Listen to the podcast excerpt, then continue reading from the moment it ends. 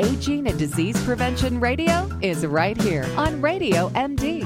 Here's author, blogger, lecturer, and national medical media personality, Dr. Michael Smith, MD, with Healthy Talk.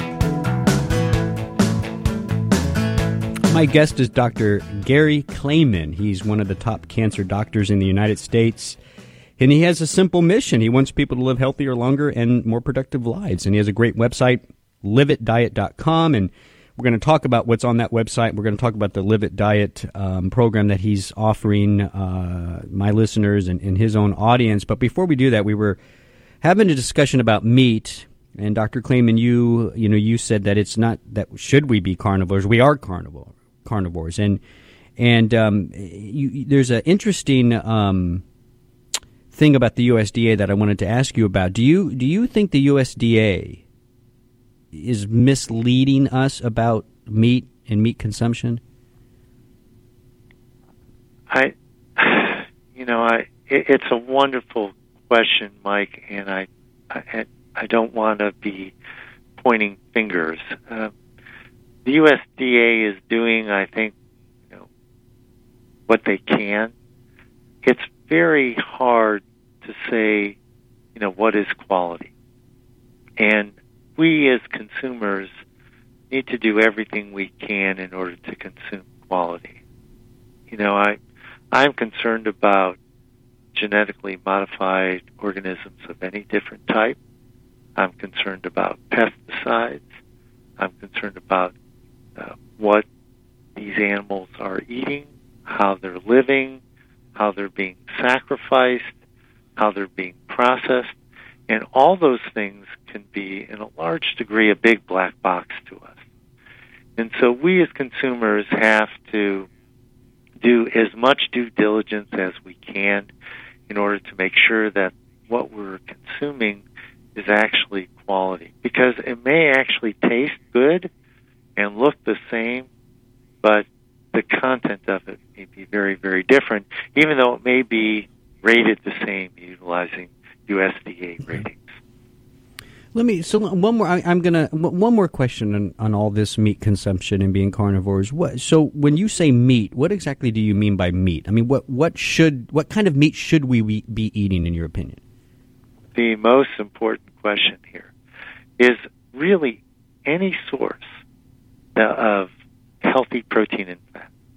Now, uh, you know, I'm to a, a point in my life and my metabolism and all these things that um, I don't need to be concerned about the fat content at all. So, early on, for example, in Live It, I tell people to eat leaner cuts of meat um, because they'll see the effects that they want earlier on if they're eating leaner cuts of meat and then keeping with the Live It program.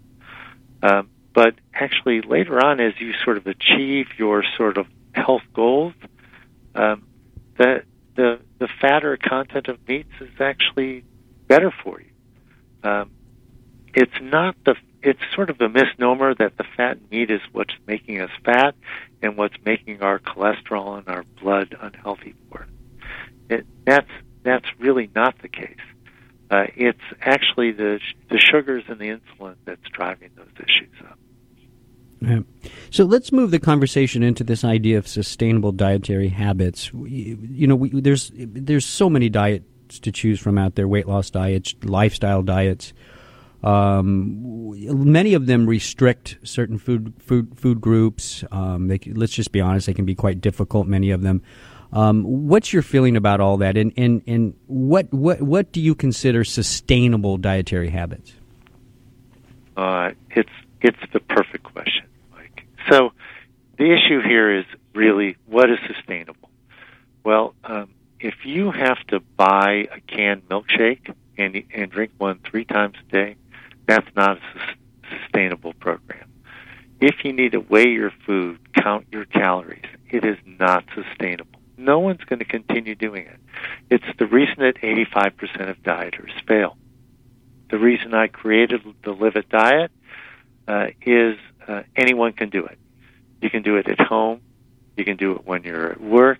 You can do it when you're traveling. You can do it any place you want. And it, it really is just simple, common sense, nutrition sort of fundamentals.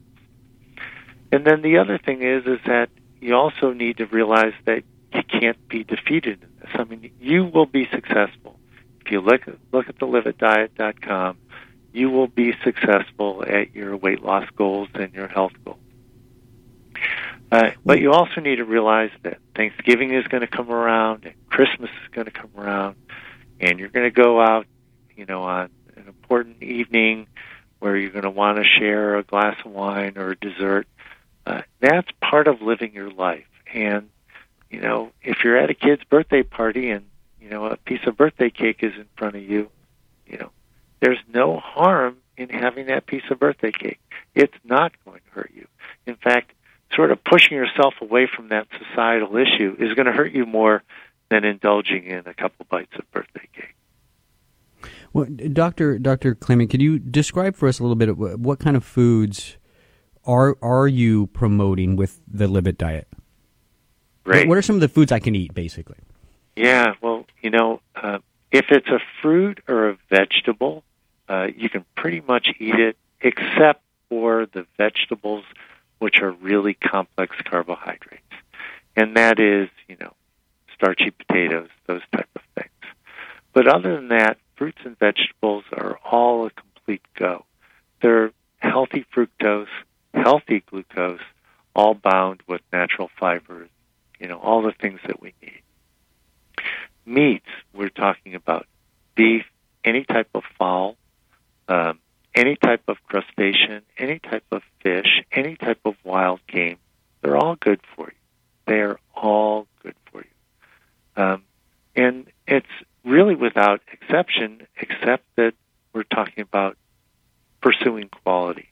And I tell people, you know, become familiar with what you're getting. Go to the local markets that you know the merchants. They'll welcome you to their farms. You can see the way that they're raising their eggs and so on. Um, but the Live It diet is really anti-grain, um, and uh, you know, for a multitude of reasons, uh, you know, we can look at the societal effect of uh, grain consumption in the United States, uh, just sort of as a microcosm of it. But um, grains are unhealthy for us. So let, let me ask you this, Dr. Clayman, though. I so I went to your site. I went to liveitdiet.com. Mm-hmm. Um, nice website, by the way. Very simple, straightforward. I like that. And then I clicked on the the diet tab, and I came to you know, the, you, it's basically you describing the diet, some of the foods you can eat. When and when I look at this, and I look at the meats, I look at the uh, the seeds, the almonds, the the you know all that stuff. It looks very paleo. How is your diet different from, say, the paleo approach? Um, the the paleo. Well, this diet has been going on a long time, Mike. So I'm more than 20 years in the making of this.